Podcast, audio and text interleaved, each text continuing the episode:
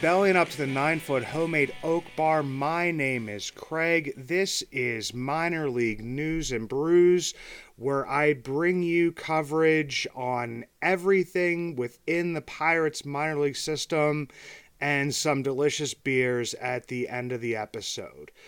But as I was sitting down today, and if people don't know, I you know write out a outline of what's going to be going on and what I'm going to be talking about and you know, hopefully, you know, possibly who like, interview questions for people that I may be interviewing.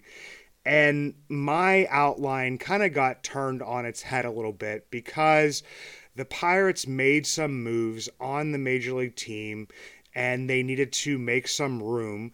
So one of my favorite players uh, throughout the system has been uh, for the past four years since I went down to uh, Charlotte, the Stone Crabs, who are no longer, you know, the Tampa Bay Rays uh, affiliate down there. And at the time, the the Bradenton Marauders were the high A affiliate of the Pittsburgh Pirates. I went down there to see Travis Swaggerty play. I went down to see Mason Martin. Um, had been showing off a ridiculous amount of power in Greensboro at that time, the low A affiliate of the Pittsburgh Pirates. But a player caught my eye, and that player was Cal Mitchell. And like I said, I became a fan of Cal Mitchell. This is a fan podcast. This is not a podcast of somebody, you know, that's affiliated with, you know, M- MLB Pipeline or Fangraphs or anything like that. Everybody knows that this is just me and on our weekly podcast that comes out on Wednesdays, Bucs in the Basement, me and Chris. Eh, this is a fan driven podcast. So, yes, I am a fan of these these minor league players and I try to, you know, keep an unbiased eye or some unbiased opinions, and eh, eh, that is tough at times. But you know, watching Cal develop, you know, from Bradenton up through Altoona, Indianapolis, it really got me thinking about how I don't know. I think I maybe pick my favorite players differently than other people. Um, a lot of the times, you know, especially, you know, in the early uh, 2010s, and even now with him being back, you would see the McCutchen jerseys, uh, the Josh Bell jerseys, Bryan Reynolds jerseys now, uh, Brian Hayes jerseys. I'm usually, for some reason, the guy that likes you know, maybe I wouldn't say the most random player, but you know, definitely not the best player um, on any team and really at any level. Growing up, uh, young age, my favorite player was was Mike LaValliere. Mike LaValliere, absolutely, you know, very solid player, but obviously not one of the best players on those teams. Going up through the '90s, I would latch on to players like Dale Sveum, playing at third base. Uh, John Wehner was, you know, one of my favorite players growing up. I did have, you know, maybe a little bit, and I wouldn't say higher level, but maybe towards the top of that. I, I was a huge fan of Neil Walker. And, and, on this team, like if somebody asked me who my favorite player is, I mean, I'd probably lean towards maybe like a Connor Joe type player. I mean, I like Bryan Reynolds, I like Brian Hayes, but for some reason, I seem to choose the player who may not be, you know, the best player within that team. And I kind of found myself maybe doing the same uh, within the minor leagues. And I don't know if everybody else does this either. So, like, if, if you look towards Indianapolis, I, I would probably say that, you know, prior to today, I mean, I know he's been on the IL, but I'd probably say that, you know, that Cal Mitchell, you know, what was my favorite player on the Indianapolis Indians. Uh, last year, everybody knew that, you know, Cal Mitchell, when he was down in Indianapolis, was just absolutely, you know, smoking the ball. He was hitting the cover off the ball, slashing 339, 391, 547, nine home runs, and 261 plate appearances, 38 strikeouts, 17 walks, came up to Pittsburgh and got a decent look. And and that's where like, you know, maybe, you know, it, it was a success, you know, being a fan of him. Uh, for that many years for because a lot of players you would you know become a fan of on on the Bradenton Marauders now or even the Greensboro Grasshoppers now there's really no guarantee they're going to make it to the major leagues Cal was a guy that struggled, slashing 226, 286, 349, did have five home runs, but 52 strikeouts and 18 Ks.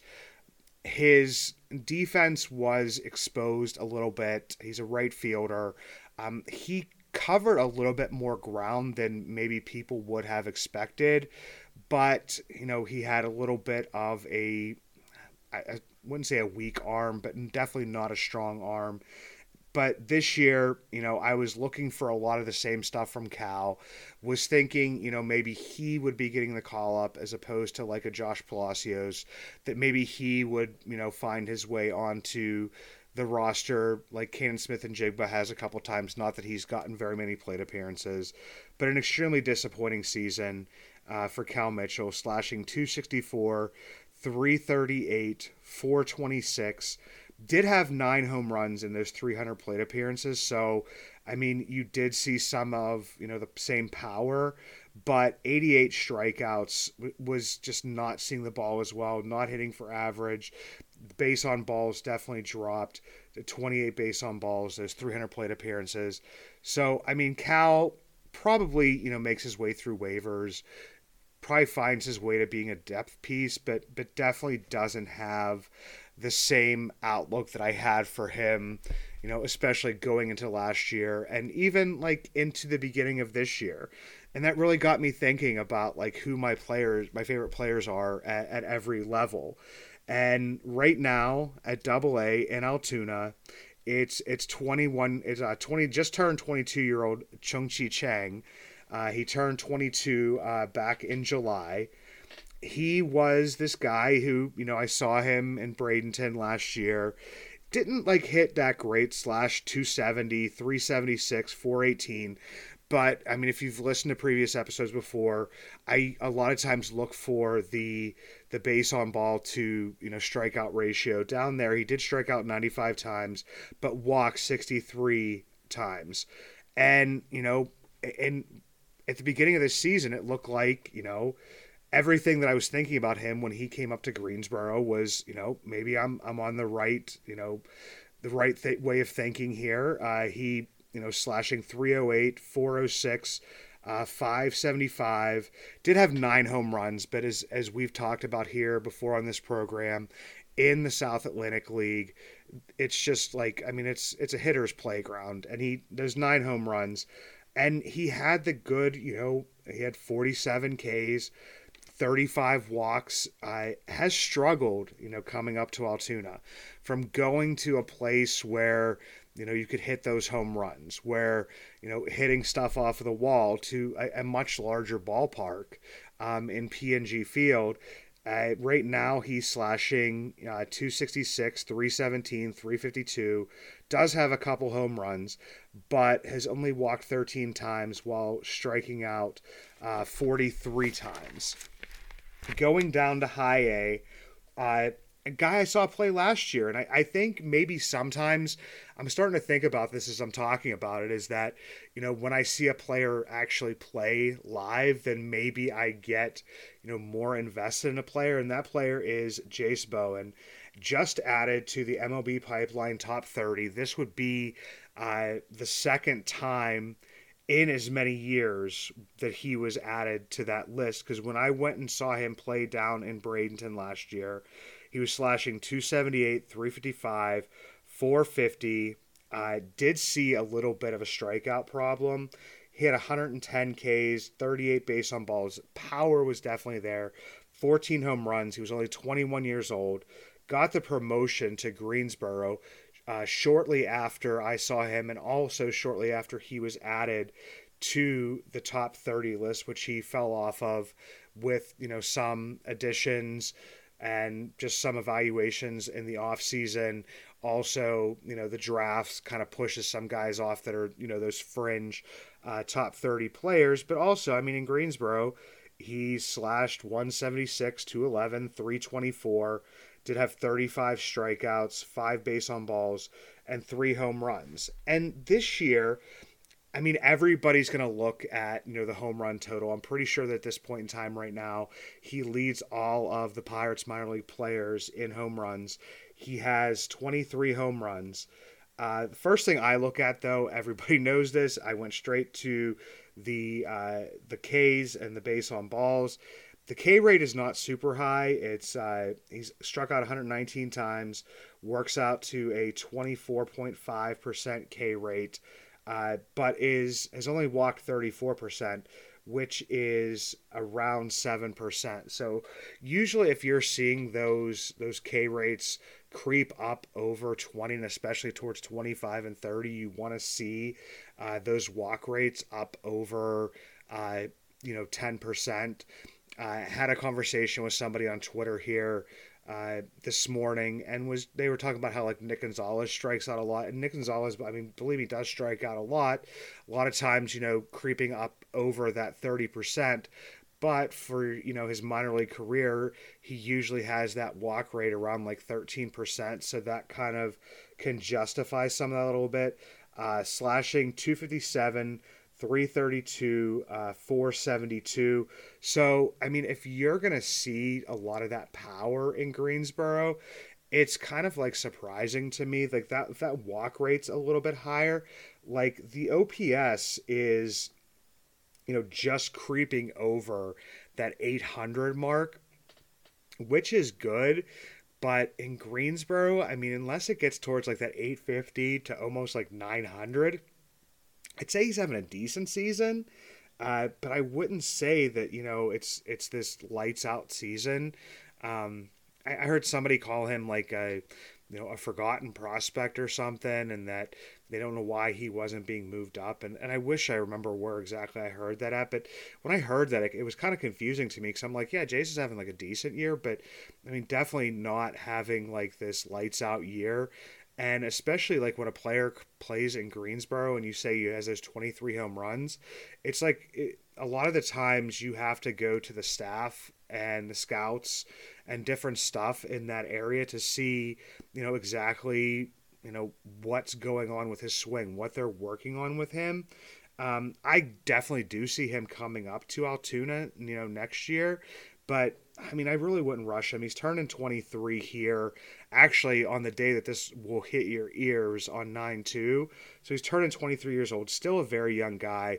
Uh, drafted as a high school player and, and has been a solid performer but I definitely would like to see a little bit more from him. And I mean, as you know, we talked about last week, you could see, you know, possibly some drop in production. Matt Gorski, when he went from you know Greensboro to, uh, to Altoona, kind of slowed down a little bit. Matt Fraizer, same thing. So, I mean, we're really going to have to see what happens, you know, with Jase Bowen next year.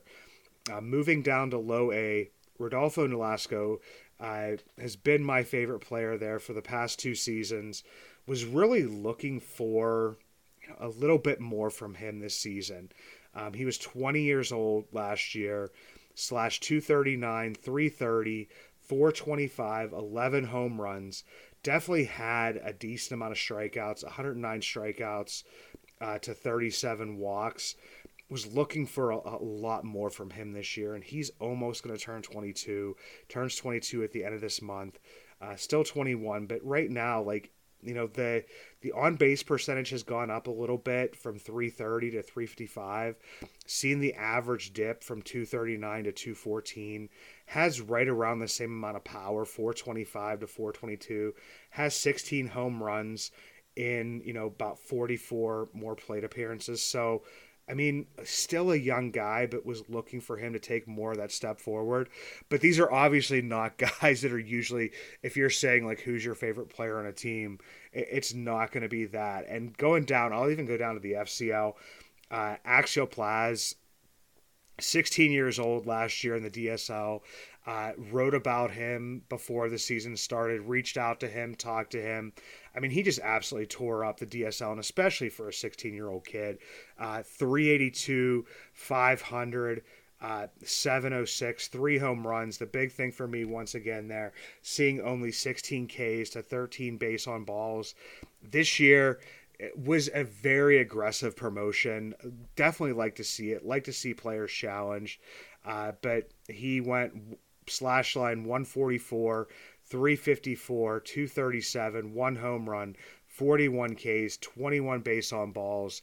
Um, de- probably going to start out in the FCL again next year. I mean, if he would have performed a little bit better, you know, definitely not writing this kid off. But I mean, everybody would have said, oh, you know, Yerry De Los Santos or Esmerlyn Va- Valdez, like a lot of players that I absolutely like and love, you know, and Michael Kennedy is another guy I think of from the FCL but you know i'm pretty much thinking that most people aren't there like you know Axiel Plaz is like my favorite player you know, in the FCL. So it's just like a, a little bit of a look, you know. And I, like I said, I went off the rails a little bit here because it wasn't something I was planning on talking about. Um, but, you know, just wanted to put inside, like, you know, these are like the favorite players. And yes, I cheer for everybody in the minor leagues, you know, to succeed. But I mean, it's just, it's a tough thing, man. It's, it's tough to go from level to level. And it's especially tough when you make that leap from AAA to the majors, it's not always going to work out.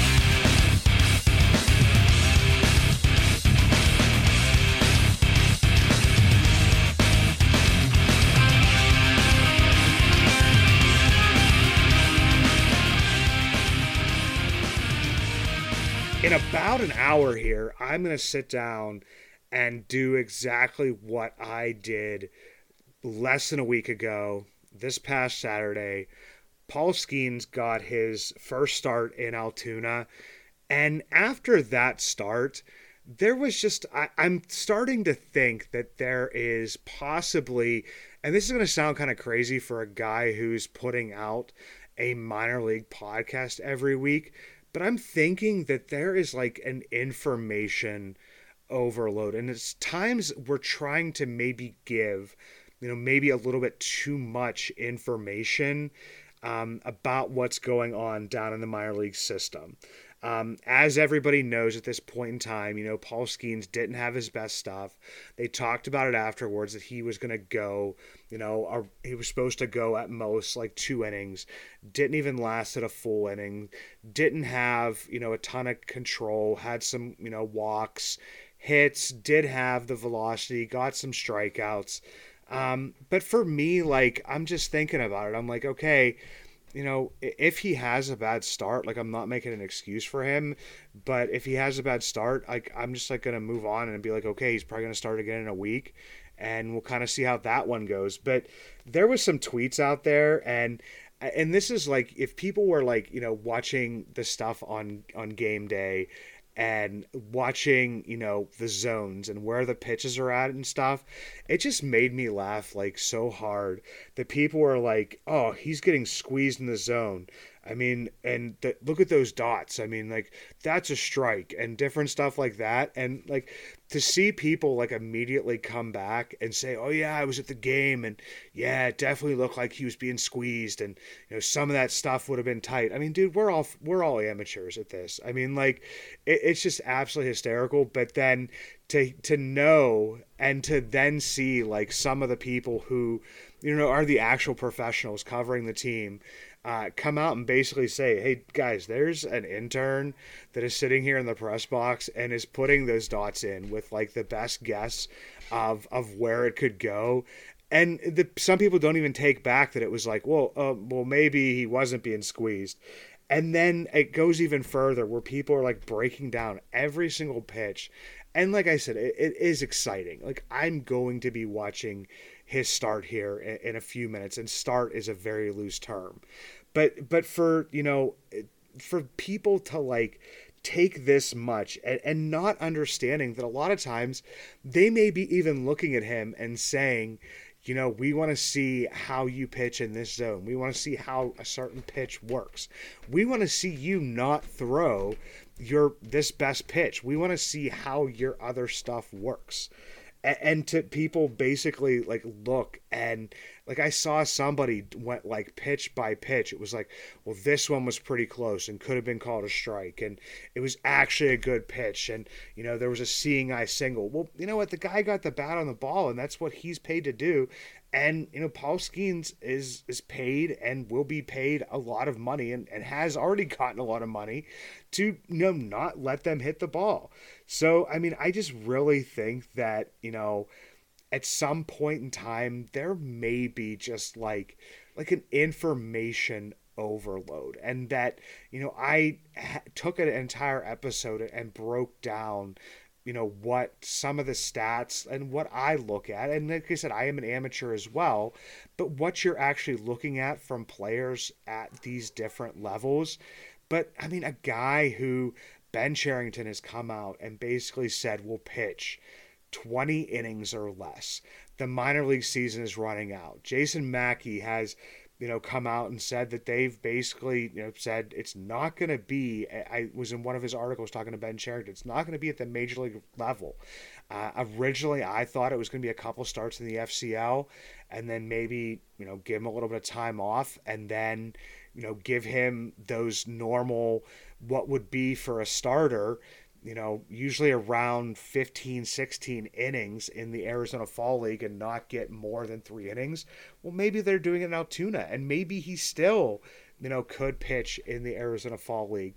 But at some points in time here, I think that, you know, there may just be a little bit too much information out there and people kind of making something out of know, what it really isn't. I mean, the I, I mean I look at exit velocities, I look at, you know, pitches down there, but we also don't know like what the coaches the development staff what they are telling you know player A or player B or player X or whatever it may be to do during those starts. So, I mean at least for right now, my advice to everybody is like when Paul Skenes makes a start, and the other part is that like the people that are saying like he's an absolute bust because he's giving up this stuff, like I mean those people are are even worse than other narratives that are you know being pushed out there a little bit.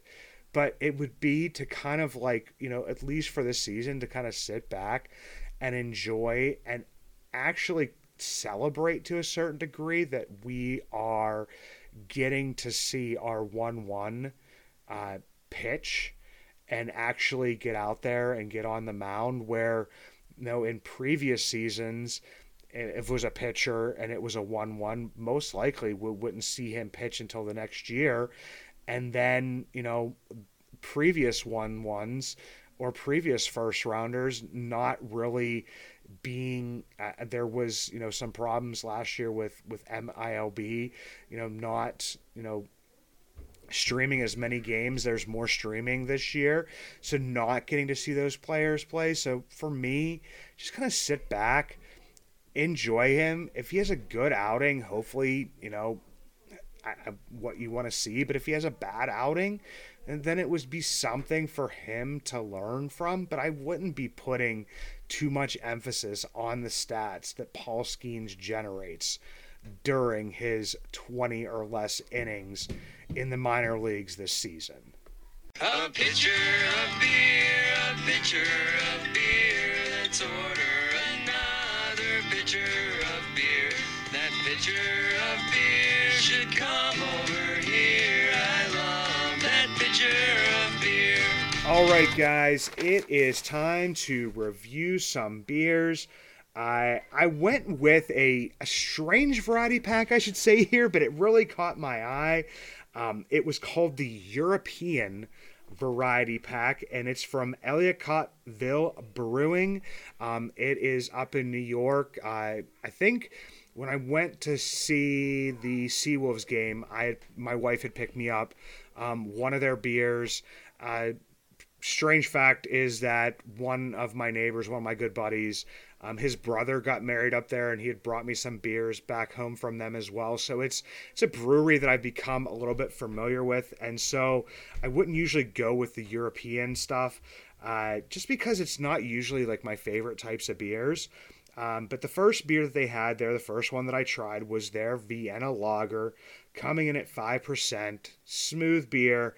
Gave it a solid 425, weighted based on batting average. Bring that down to about a 375. The next one I pulled out was the Czech Pilsner, coming in at 5.7% gave that one a 425 as well bring that down to 375 and this is the next one is not a beer that i have like an absolute ton. I can probably count on one hand the number of black lagers.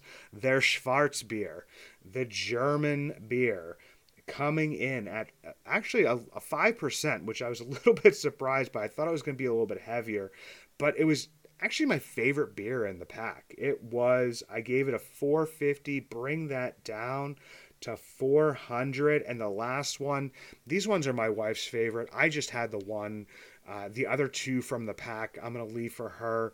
She's a big Maibock drinker. She likes the bocks. The bocks gets a little bit too heavy for me. So we're going to have what I think is the first one of these on our our our beer reviews here and it's going to be like kind of the reverse weighted based on batting average. Because for me maybe i did a sour and and got one of those because it was something that shocked me but like sours and like the heavier beers are not something i would usually go towards. I'm more of like the pilsner ale ipa type of guy. This one came in at 8% I myself gave it the 350, but with the reverse, the weighted based on batting average goes up to 400. It was actually a pretty solid beer, not something I would drink all the time. My wife's gonna enjoy the other two, but definitely a, a, very a very good beer from a very good brewery. So if anybody sees that out there and you're into the European variety, be sure to pick that up. But until next time, there is no more Go FCL because they were eliminated from the playoffs. But for right now, let's go Indians, let's go Curve, let's go Hoppers, and let's go Marauders.